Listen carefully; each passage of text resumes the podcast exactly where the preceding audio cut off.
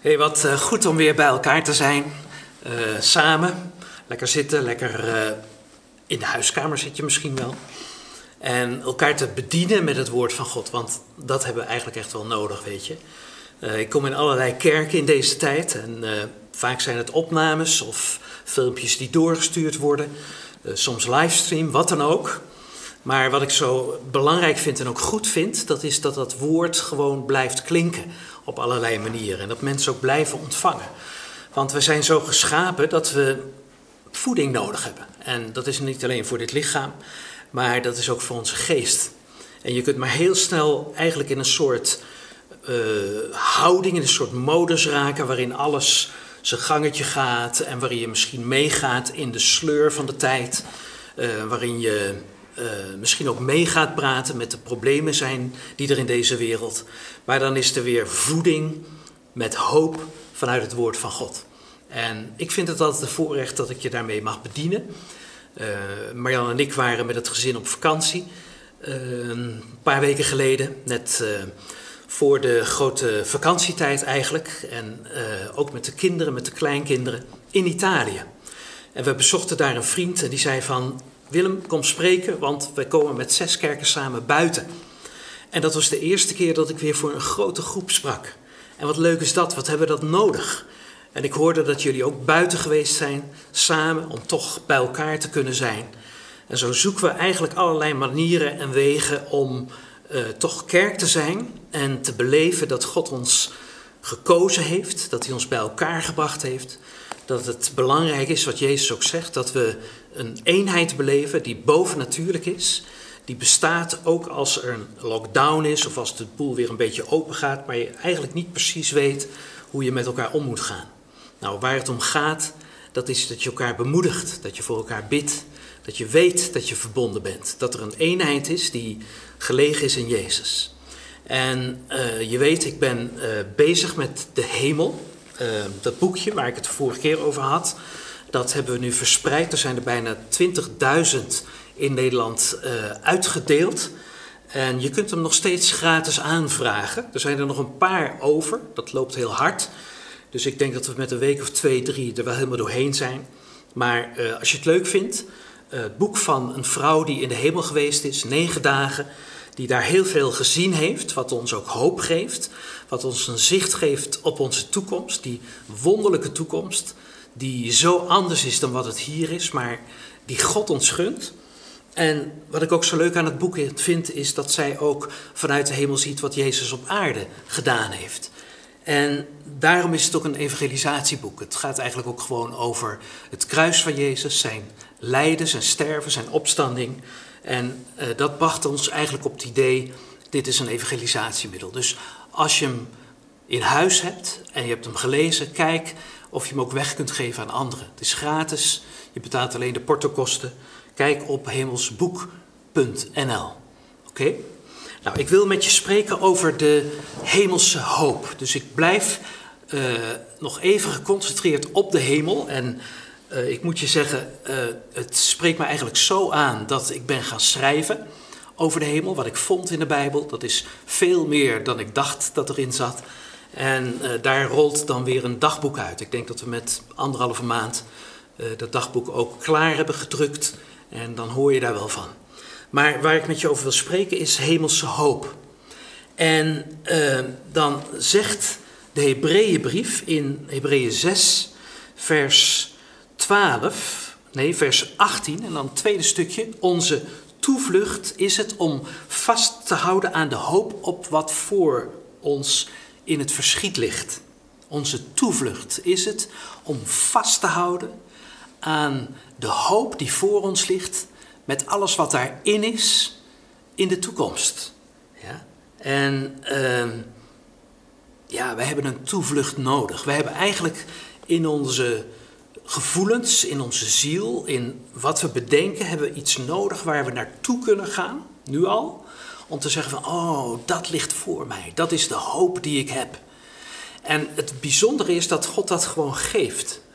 De Bijbel is heel realistisch, er komen allerlei problemen in voor, er komen rampen in voor, er komen epidemieën in voor. Alles wat we nu meemaken is al eens gebeurd.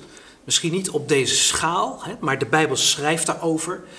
Maar God is goed en die zegt, je hebt een toevlucht nodig. Je hebt iets nodig waar je kunt landen, waar je je gedachten op af kunt stemmen, waar je naartoe kunt gaan en waar je hoop vindt. En hoop is eigenlijk de zekerheid van de dingen die je nog niet ziet, maar waar je wel vertrouwen in hebt, waarvan je zegt van, daar gaan we naartoe.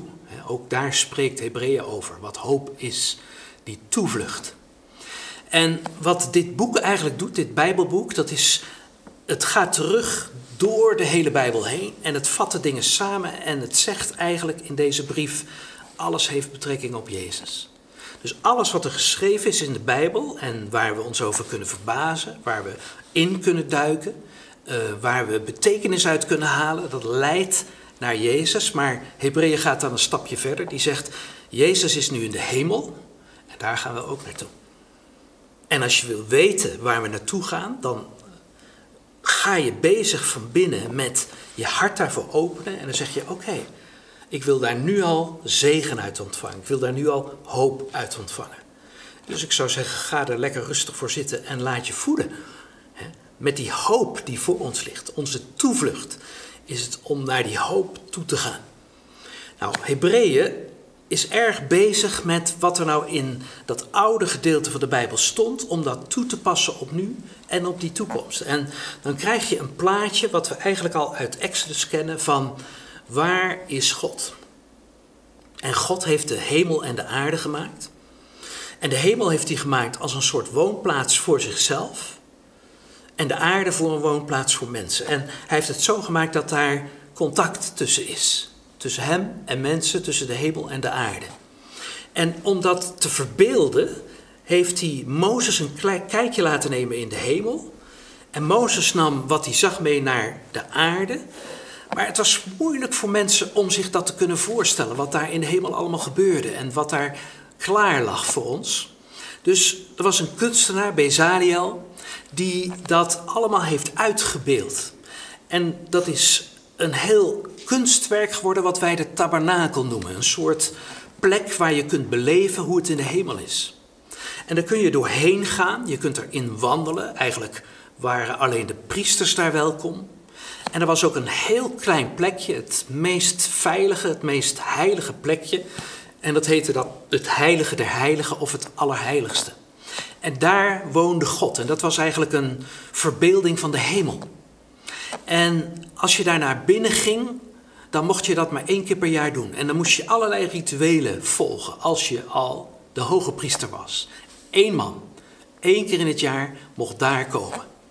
En daar was dan een arkje. En die ark, dat was een gouden kistje, waar wat attributen in lagen, daar ga ik het nu niet over hebben, maar waar God zelf op woonde.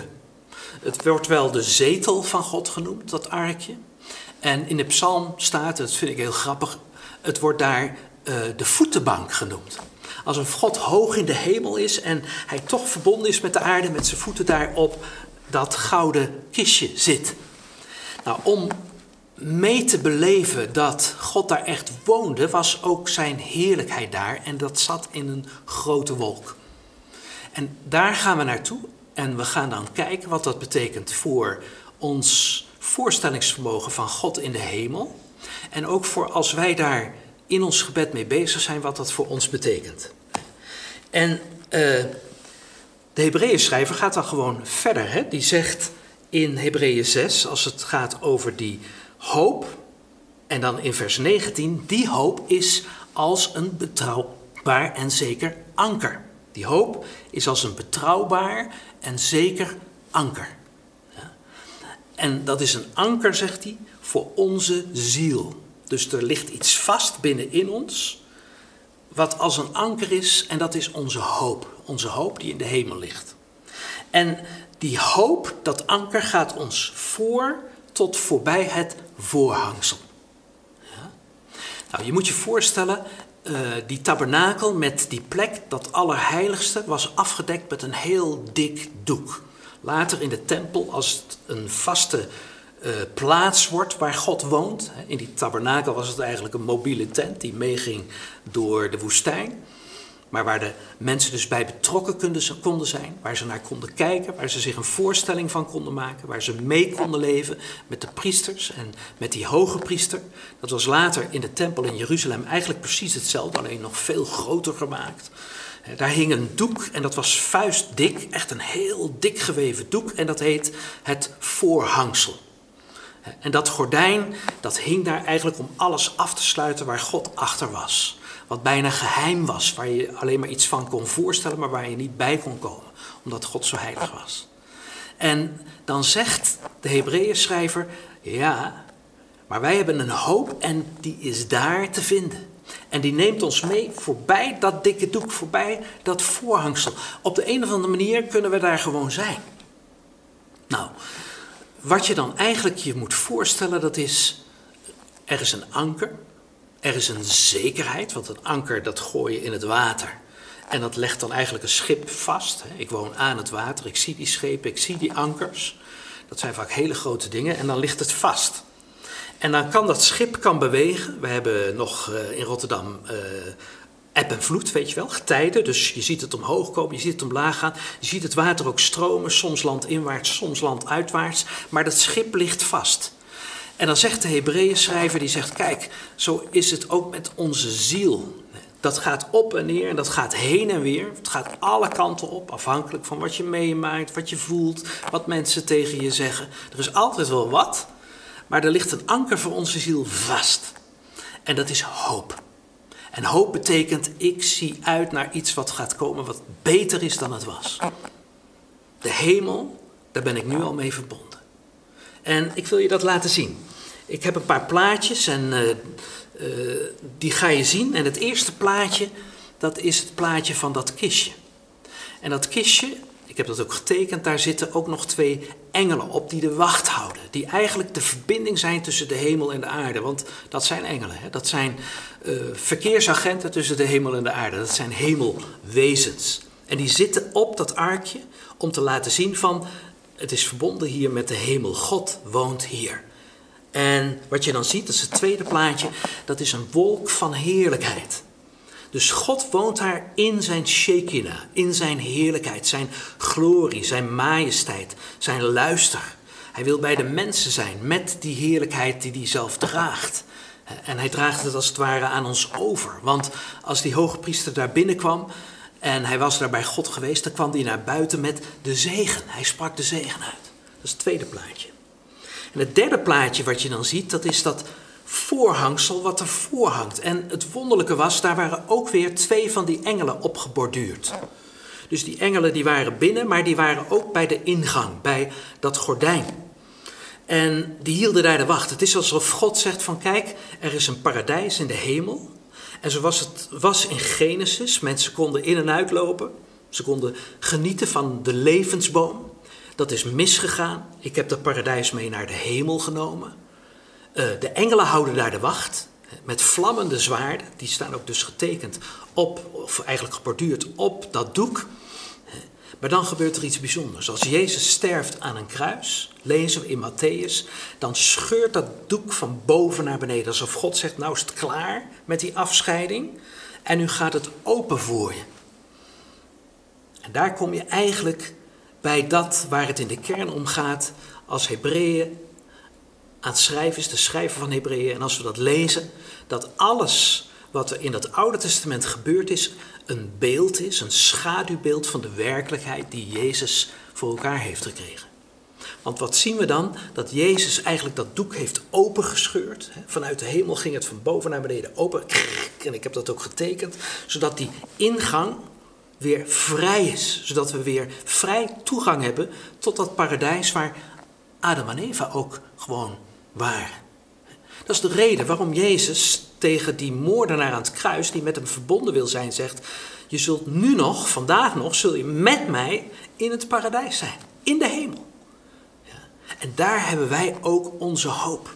En eigenlijk wat die Hebreeënschrijver wil laten zien, dat is van, kijk, je kunt nu al in geloof, in je verbeelding, kun je in de hemel zijn. En kun je daar je plek hebben en genieten van al het goede wat God je wil geven tot en met zijn heerlijkheid toe.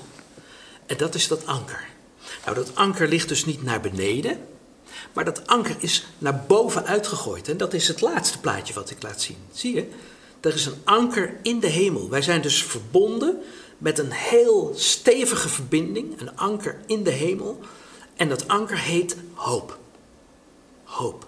En hoop betekent, ik zie het nog niet, maar ik geloof het wel. En ik verwacht de goede dingen van God. En het wonderlijke is, als ik daarmee verbonden ben, aan dat sterke touw, dat je zou kunnen zeggen dat is de Heilige Geest, hè, die vanuit de hemel met ons verbonden is, die geeft mij eigenlijk de verbinding die mij rust geeft voor mijn ziel, die mij hoop geeft, zodat ik in alle rust het leven hier uit kan leven. En dat hebben we nodig. Wij hebben het nodig dat we meer met de Bijbel bezig zijn. En als ik de Hebreeënbrief lees, ik ben een fan van de Hebreeënbrief, het is geen gemakkelijke brief, maar daar gaat het daar voortdurend over de hemel en over Jezus. En dan schrijft die schrijver, alles wat er in het Oude Testament geschreven is, dat is in vervulling gegaan. Dus hij pakt al die beelden en hij zegt, kijk naar Jezus, kijk naar Jezus. Jezus is veel beter dan alles wat toen opgeschreven is. En dan gaat hij nog verder, hè? Dan zegt hij, Christus, Hebreeën 9 vers 12, Christus is voor eens en altijd dat hemelse heiligdom, waar wij ook mee verbonden zijn, binnengegaan. En zo heeft hij een eeuwige verlossing verworven.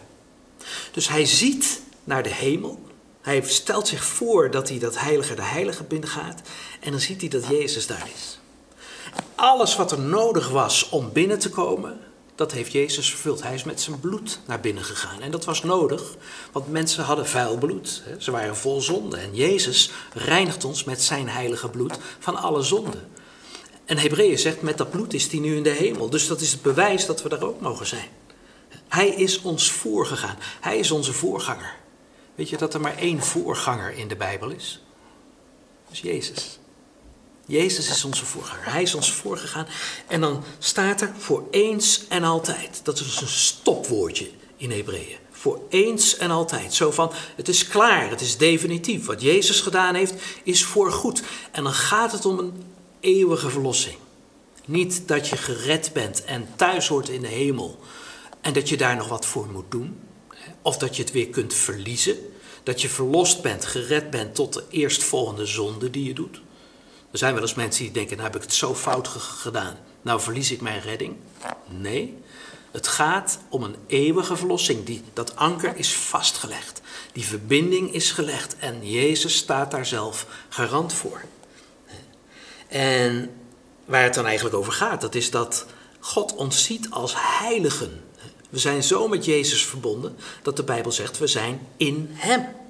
Op grond van die wil van God, dat hij ons wil, Hebreeën 10 vers 10, zijn wij voor eens en altijd, daar heb je het weer, voor eens en altijd geheiligd door het offer van het lichaam van Jezus. Jezus ging de diepste diepte in, hij nam onze zonden mee in de afgrond. Ja. Hij is verheerlijkt, hij is in de hemel terechtgekomen, hij is met hemelvaart naar de hemel gegaan. En daar heeft hij een eeuwige verlossing voor ons bereid. En wat betekent dat? Dat God ons ziet als heiligen. Wij worden in de Bijbel nergens zondaars genoemd, in het Nieuwe Testament tenminste niet. Maar altijd heiligen. Hij heeft daarvoor gezorgd. En weet je wat nou het leuke is? En ook daar gaat Hebreeën mee door. Daar zijn plaatjes van hoe dat zo gekomen is, dat wij in de hemel horen, dat we daar een plek hebben, in het Oude Testament al. En daar wil ik je even kort iets van meegeven voordat we gaan afsluiten. Ik denk dat je dat leuk vindt. Het is eigenlijk een manier van kijken die betrekking heeft op wat God voor ons klaarmaakt, zodat het ons voorstellingsvermogen nog meer voedt. Dat hebben we nodig. We hebben nodig dat we ons voorstellen wat onze toekomst is. En God heeft een stad voor ons in gedachten. Wist je dat? Misschien hou je helemaal niet van de stad. Ben je daarom in Barendrecht of ergens in de buurt gaan wonen? Nou, God begon met een tuin, met het paradijs. Maar we lezen, als we de hele Bijbel doorlezen in Openbaring 21 en 22, dat er straks een stad zal zijn. En dat hij daar bij ons zal wonen, in de stad. Maar in die stad is ook het paradijs. Dus voor iedereen die van natuur houdt en van schoonheid, van de rust van de natuur, die stad zal zo ruim zijn dat we heerlijk kunnen genieten van alles. Nou, er is iets wonderlijks met die stad aan de hand. De eerste die de stad bouwde in de Bijbel, ik weet niet of je dat weet, maar dat is Kaïn. Dat is apart. Kaïn is de man die zijn broer Abel doodsloeg, weet je wel. En de Bijbel zegt, dit is zo dramatisch dat het bloed van Adam, alle geweld wat gepleegd wordt, in de aarde gedrenkt is en schreeuwt om wraak. En Hebreeën zegt dan, maar het bloed van Jezus is sterker. Die heeft die schreeuw om wraak weggenomen omdat Jezus zijn bloed heeft laten vloeien in de aarde. En daarmee met vergeving gekomen is. Nou, God zegt tegen Kaïn, ik wil je wel vergeven, maar je moet eigenlijk opdraaien voor dat wat je gedaan hebt. Hè? Want als je zondigt moet je wel voor de consequenties opdraaien. Je bent een moordenaar, dus je wordt een zwerver. Je bent niet meer thuis, je kunt niet meer thuiskomen en je bent niet meer thuis onder mensen, want je bent een moordenaar. Maar ik geef je een teken. Niemand mag aan jou komen. Dat is geweldig, hè? God zegt, ik ga je beschermen. Weet je wat Kaïn doet? En dat is toch wel heel typisch. En misschien is het ook wel typisch voor mensen die zegt, ik heb uw bescherming niet nodig, ik heb u niet nodig, ik bouw een stad. Ik ga mijn eigen bescherming bouwen. Ik bouw een muur, ik bouw torens erop, wachttorens, ik zet poorten neer, die kan ik open en dicht doen wanneer ik wil. Ik haal mijn mensen bij elkaar en hier bouw ik een stad. En vanaf dat moment is het thema in de Bijbel, als het gaat over de stad, een thema van rebellie. God heeft eigenlijk van het begin af aan een probleem met de stad. Denk maar aan de toren van Babel. Het was eigenlijk ook een stad die gebouwd werd om tegen God op te staan. Denk maar aan Babylon. Denk maar aan al die steden, ook in Israël, waar God een probleem mee had. Tot en met Jeruzalem toe, hoewel die daar dus de tempel neerzette. Altijd is daar een probleem.